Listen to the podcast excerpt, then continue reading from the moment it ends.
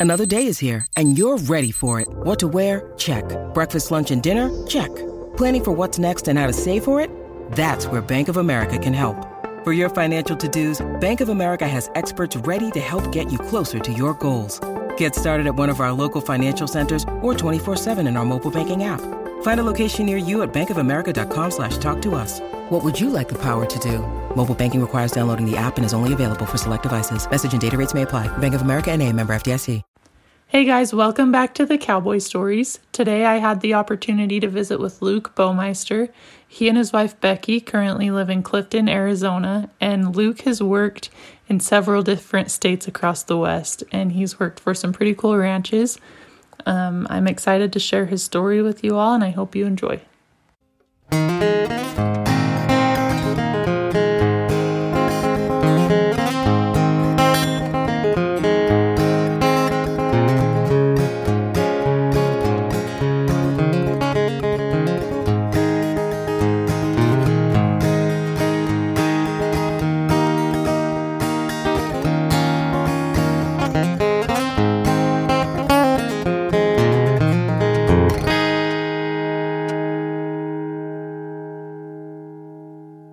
Well, thank you so much for agreeing to do this.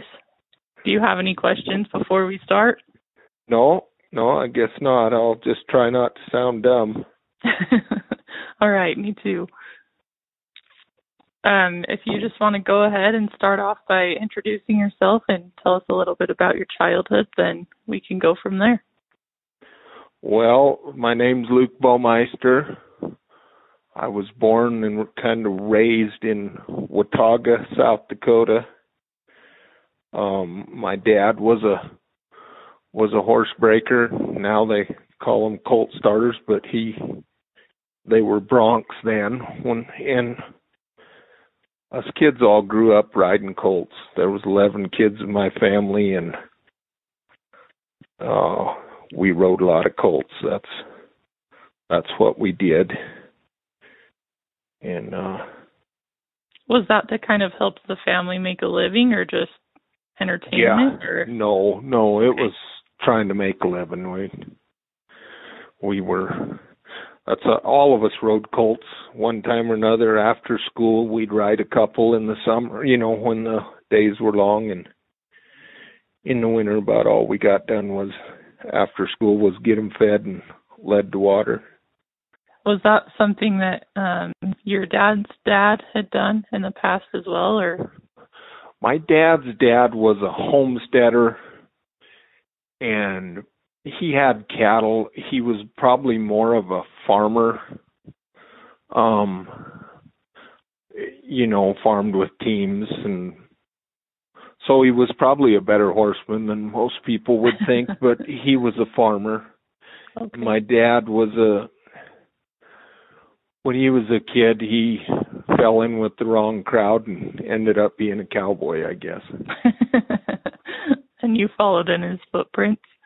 Yeah pretty much. You know when i left home i left home when i was 15 and i was burned out on riding colts and i went to eastern montana and i thought i would get rich working in the oil field. Well at 15 Yeah, but I c- yeah, but I couldn't get a job. I didn't have a driver's license and I couldn't get a job in the oil field, so the only job I could get was riding colts. Um and found out that my dad was knowledgeable and a great guy. He was a great to this day I still think he's the best bronc man I've ever seen in my life. I and I've been been around some great ones, but but you know when you're a kid and you're at home, you're tired of being told what to do. I figured out riding colts and working cows was a lot funner when you wasn't around your dad, I guess. But so that's kind of how that ended up. so that's what you went back to Yeah, and then I just kind of stuck with it. Um that's kind of what I did from then on. okay how did you end up um becoming more acquainted around cattle and around the ranching side of it rather than just breaking colts? Well, so the job I got riding colts there in eastern Montana was for a guy he ran he had a lot of horses and he ran cows and I uh of course I worked cows with my dad. He day worked and he'd take us with him and it was good work for the colts, but I uh in eastern Montana and western South Dakota, I hung around there. And you know, they were not they were ranch jobs, so you did everything. You we rode a lot, but you did, you know, you had to do everything. And then when I was 17, I went to California in 1985. Um and it's kind of funny because I I rode a Greyhound bus out there. There's not very many cowboys anymore that put their saddle and bed on a Greyhound bus, but yeah. I remember coming across Nevada and it was dark and I fell asleep on this Greyhound bus. It was in December. I'd left South Dakota and I remember when I woke up it was getting light and here's all this green grass and I just I couldn't imagine that much green grass in December, so I thought that was pretty neat. And that was kind of I went to work for a guy named Jack Estelle, run a lot of yearlings and that was kind of my first real bona fide 100% cowboy job was was that job in California. And what part of California was that at? It was a place called Williams, which is about I don't know fifty sixty miles. It's kind of in between Red Bluff and Sacramento in the okay. valley. And then he had another ranch in Alturas, which is the northeast part of California. So we went up there in the summer and in the winter you went to California, but uh, I wasn't there that long. and About a year, and then I went to Nevada. Went to work for outfits out there. What would you say was the biggest thing that you learned when you went to California? Oh God, I when I went there, I couldn't throw a rope down a well, and I I'm still not. I can I can drop one down a well, but I might not catch anything now. But um we roped a lot there, and you you roped and doctored a lot of cattle by yourself and and what really helped me is I didn't know a lot about roping but I could get around being raised riding colts I could get around pretty much whatever they put me on and and there you just you know you learned how to rope cattle and get them down and doctored by yourself which as a kid, it was a struggle sometimes, you know, but but you just you didn't were give up. 17? Is that how old you said you were when you were yeah. there? I was 17, but there was other 17-year-old kids there that were twice the hands I was. They just um you know, I just I learned how to doctor cattle and rope, I guess, in California. That's cool. What made you decide to leave there? oh, just you know, cowboys like to move around, and so you work for with different people, and they say, well, you ought to go to Elko. That's a neat place, and then at that time, it sure was. There was a lot of big outfits to work for. I ended up going to the Spanish Ranch and worked for Bill Kane there. That's who is cool. a he's a was a phenomenal cowboy and he I learned a lot there. How many worked- head of cows could they run there? Well, Ellison's altogether there was two ranches there. There was Squaw Valley well, they had seven different ranches, but their main cow deal was Squaw Valley and uh the Spanish Ranch and when I went there between the two of them they were running about 10,000 cows. So the Squaw Valley side ran a wagon spring and fall and the Spanish Ranch side ran a wagon spring and fall. And you would it was about a million acres and you never seldom seen the Spanish ranch guys and vice versa. I worked on both sides at different times and it was just a big neat outfit, a lot of horses. So it was a lot of fun. Yeah, I've I've always been curious about that ranch because I've heard a lot about it, but I haven't really been able to ever talk to anybody about it. You know. Well, in the old days, it was or old days. It wasn't that long ago, but it was it was the real deal. What Merv Takis ran the Squaw Valley side, and Bill Kane ran the Spanish Ranch side, and they were two great cowboys that could take a crew of kids and pretty rank horses and get a lot done. You know, they get they just they outside all the time, no pickups and trailers. You trotted everywhere. And they were just uh phenomenal men at taking a big bunches of cattle with a very short crew and getting a lot of work done. I I, I learned a lot from them that helped me a lot later in life, you know. Mm hmm Merv and I one time we were it was about the 15th of May and we were just starting the spring wagon and everybody quit. We had a crew and then a cowboy named Charlie Smith that was just a phenomenal cowboy but he liked he liked to drink whiskey and uh a lot of it. So Merv got mad at him and fired him and somehow the crew all quit. And we here we are we're starting we've got 4000 calves brand and there's two of us. And I thought well there's nothing we can do. The next day we went out we made a little circle and put about 50,000 calves in a trap and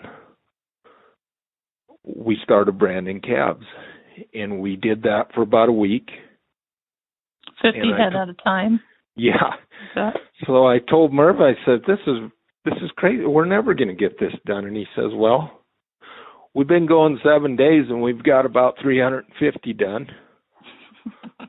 so he says, "Help will show up, or we'll just keep working at it." And the thing I learned is, you know, the way you eat elephants, one one bite at a time, and Merv was just he if if I'd have quit too, he'd have went out there and figured out a way to try to do it himself. And you know, a couple weeks, people started showing up, and we were, you know, back to getting a lot done. But he would just keep keep his head down and just keep at it, you know, and he would get it done. That, that always impressed me about him. Yeah, that's neat. I bet that was a cool experience too, because not very many guys on an outfit like that probably would have had that opportunity to be one on one with somebody like him and learn. Well, I'll tell you, if you messed up, sometimes it wasn't fun to be one on one with him. Um, you you didn't have to be the best cowboy on the crew, but it sure wasn't good to be the worst one. Um, That's funny. Uh, but uh, no, great, great guy. Uh, Merv was a great guy. Would he be at the top of the list of some of the greatest people you've worked for or ridden with? You know, yeah, he would be on top. I mean, uh, there's I've worked with so many good cowboys.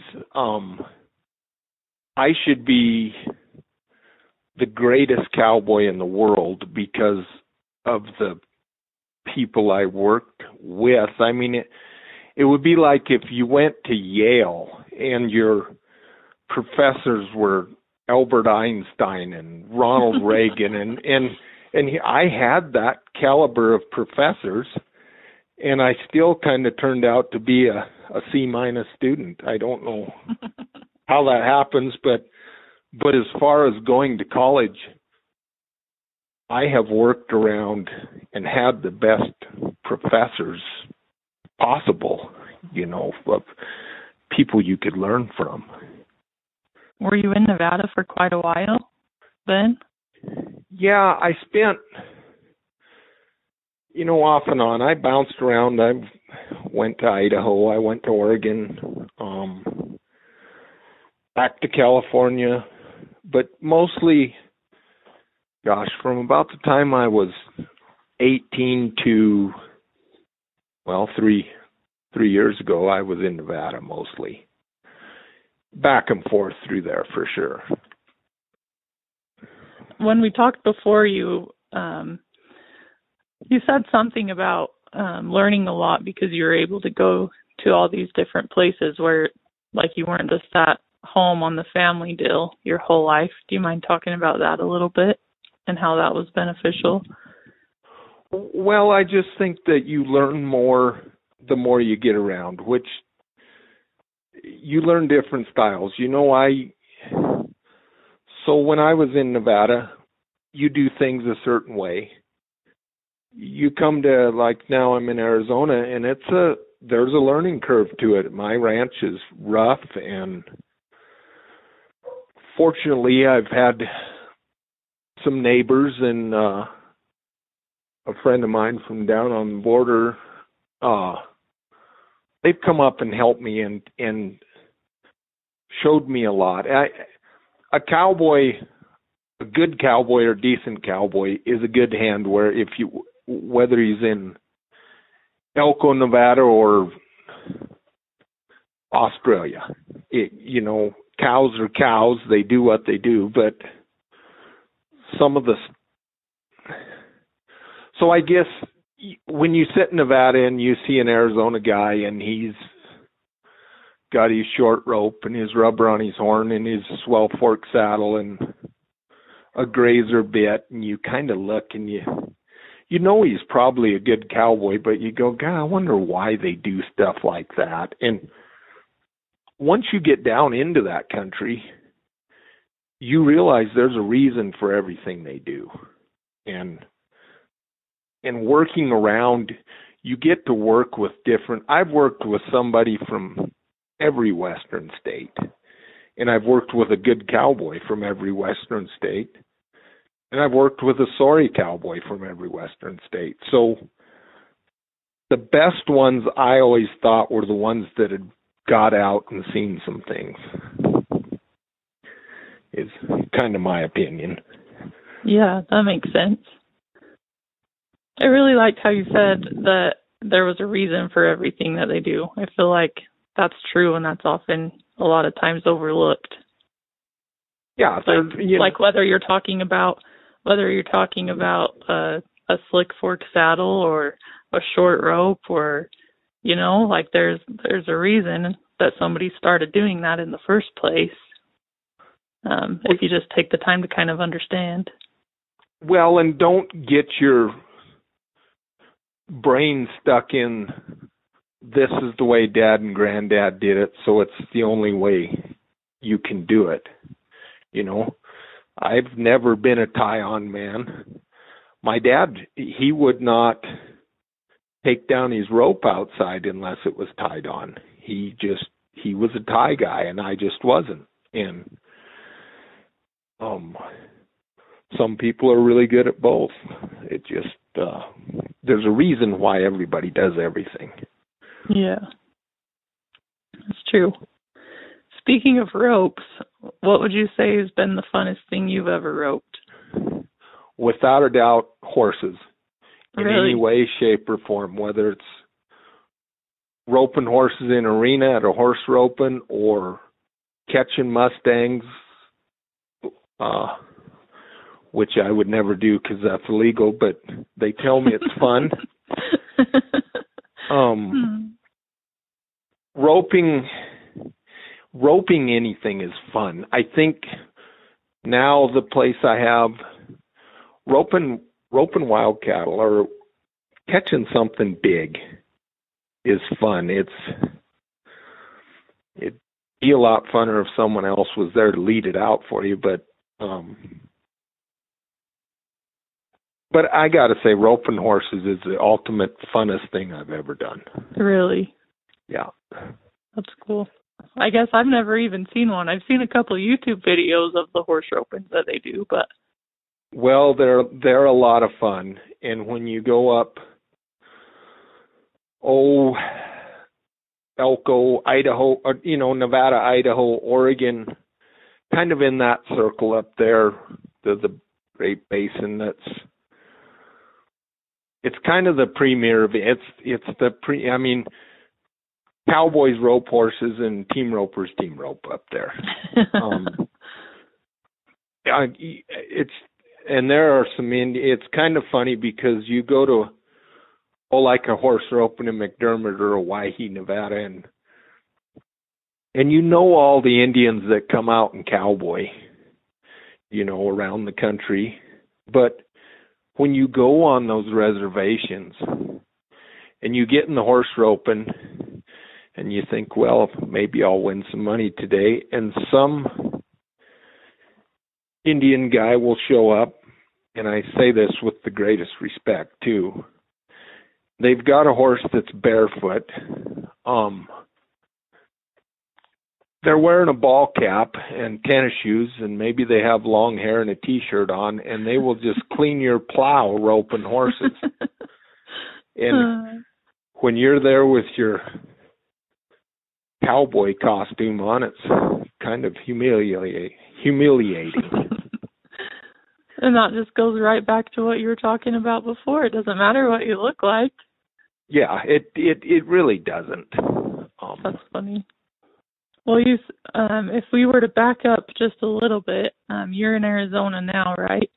Yeah. How how did you end up there? And do you mind telling us a little bit about your operation that you have down there? Well, when I was oh about I've always since I've been about 25, I've always owned a little bunch of cows and then about the last 15 years I really got serious about building cows. So I was leasing grass up there in Nevada from a place called Maggie Creek Ranch, which they really made me because they never put a limit on the amount of cows I could run. As I built up, you know, I always could build and knew I had a place to go with them. And but that deal, great deal. They've got a great manager, a guy named John Griggs. Um, the the old people that own that ranch were kind of fading away and it was going to the newer generation and you just I didn't know how long that was going to last and I and I always wanted a ranch and was always interested in Arizona and a friend of mine Charlie Gould called me and he said, "Are you still interested in a ranch in Arizona?" And I said, "Yeah, if I could buy one." And he said, "Well, there's one coming up for sale that's really rough but I think you're tough enough to make it work. And he told me about it, and that's how I ended up down here buying this place. That's so, cool. So now I'm in Arizona, and I came from the big open country to the steep rough country. Do you prefer one over the other? at this point, I think I'd prefer a place in Nebraska where I could actually put more than five cows together at one time. But no, I like it. It's uh the good thing about these Arizona deals is if no matter how tough it gets, if you can just get a little tougher, you can make it work. You know, if if times are tough and cows are cheap, you just dial it down and don't spend any money or any more than you have to. And a a good wife that has a job in town helps a lot too. yeah. Speaking of your wife, is is this the kind of lifestyle that she was raised in? Was she already used to that well, kind of work or, somewhat. or how was that for her? She was raised in in Washington, um Goldendale, Washington, and she her folks kind of skirted around the cow business and in fact when I met her she her folks had a ranch in Denio, Nevada and had bought it and and we're good people but we're a little out of their depth but um so she you know she knew how to ride and she kind of had an idea but um so going it from a, a good adjustment. well is yeah but going from a kind of a real stable civilized family to marrying a cowboy was a kind of a culture shock for her. Um, yeah. And then coming down here, she wasn't real keen on it. She's warmed up to it, but uh, the thing about my wife Becky is no matter she's always in my corner no matter what corner I'm backed into. So I'm lucky that way. Yeah. Good for her. What would you say the hardest part about living the kind of lifestyle that you do has been? Oh, so I I guess my wife would tell you it's probably being remote. I I don't see anything bad about it. It's it's good. I don't I don't have to deal with anybody much. I yeah. just kind of sit out there and do my thing. But it's hard. It's a hard life for a wife. Um you know, I've lived on ranches and we've lived on ranches and way out in the middle of nowhere and and I was having fun. I'm in the height of my glory. I get to be a big cowboy and talk about riding bucking horses and catching wild cattle or or working cattle all day and yeah, she just puts up with it. I mean, she's not out there having fun, but we've been able to raise our kids in a good spot. And and uh you know, you open the door, the kids got the whole world to play in and you don't worry about uh you don't worry about your kids out on a ranch. They can go and run and and have a lot of fun. Yeah. So so there's give and take. You know, uh, if you're on a ranch or you're cowboying or working cows, you're there's really nobody to hold your hand. You've got to go get it done, and excuses don't cut it. Yeah. Looking back throughout your life and throughout the different places that you've worked, do any memories in particular stand out to you? Oh gosh, I so many that that I it, you can't count them, but I guess one memory that I you know it's now everybody has a phone or carries a computer phone that takes pictures or videos, but one time me and another guy named Kip Bachman were we were working at Squaw Valley and Squaw Valley had they summered the main part of their cattle north of the in the mountains. And then they, those cattle a lot of them in the winter went down on the Humboldt River. And and it was a dry year. They didn't have much hay at the Squaw Valley where the main kind of the headquarters is. So me and another guy trailed about a 150 head of extra horses colts and brood mares and some older saddle horses and just stuff we weren't using. Down to the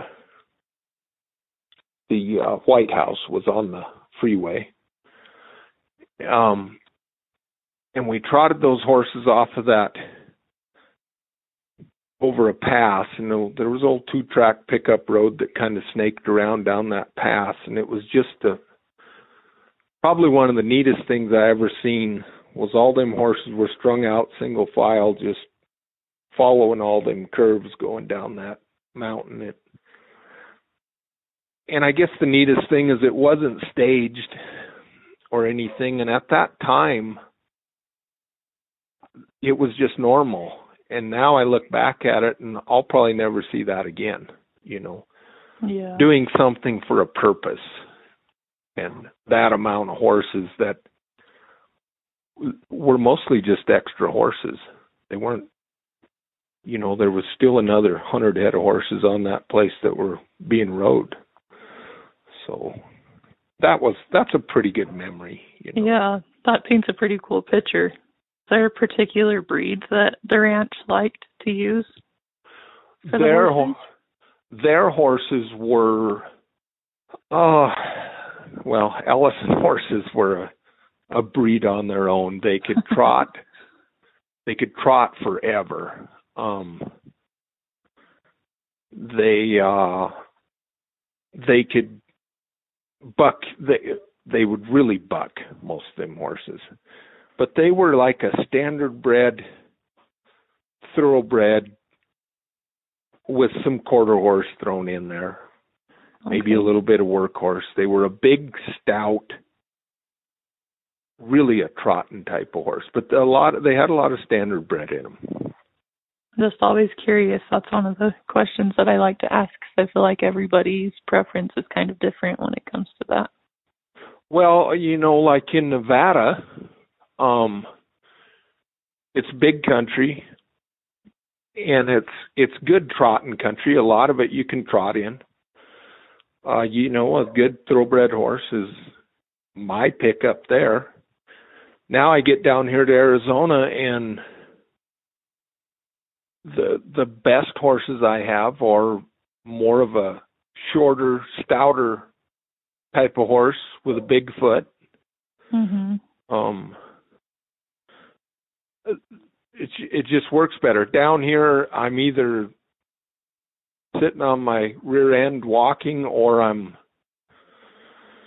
going as fast as I can go, worried that my horse is going to fall down. So, um, and it's real rocky. My country is, and a, just a good a number two footed horse, or at least a number one with some bone under him, is gonna is gonna hold up longer, you know, and then climbing steep country, a stouter, you know, shorter coupled horse, I think is just a, a better deal.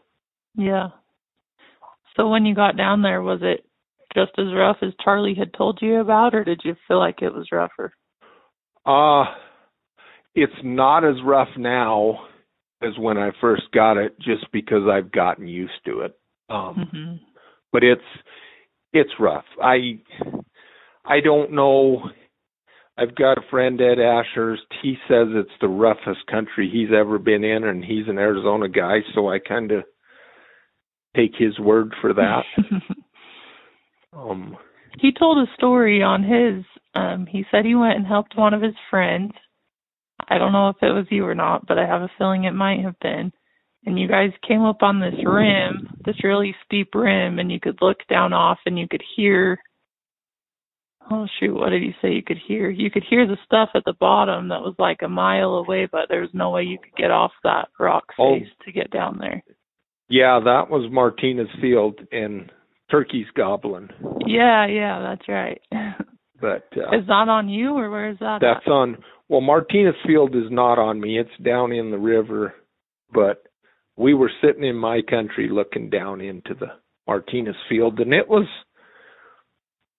that was almost straight off, almost vertical and but it was a good 800 900 feet down to the river there. Wow. It was steep and but it it doesn't scare Ed. Um, yeah. Ed wasn't born with the the fear gene that most people have. Where would you say the coolest place you've ever been horseback would be?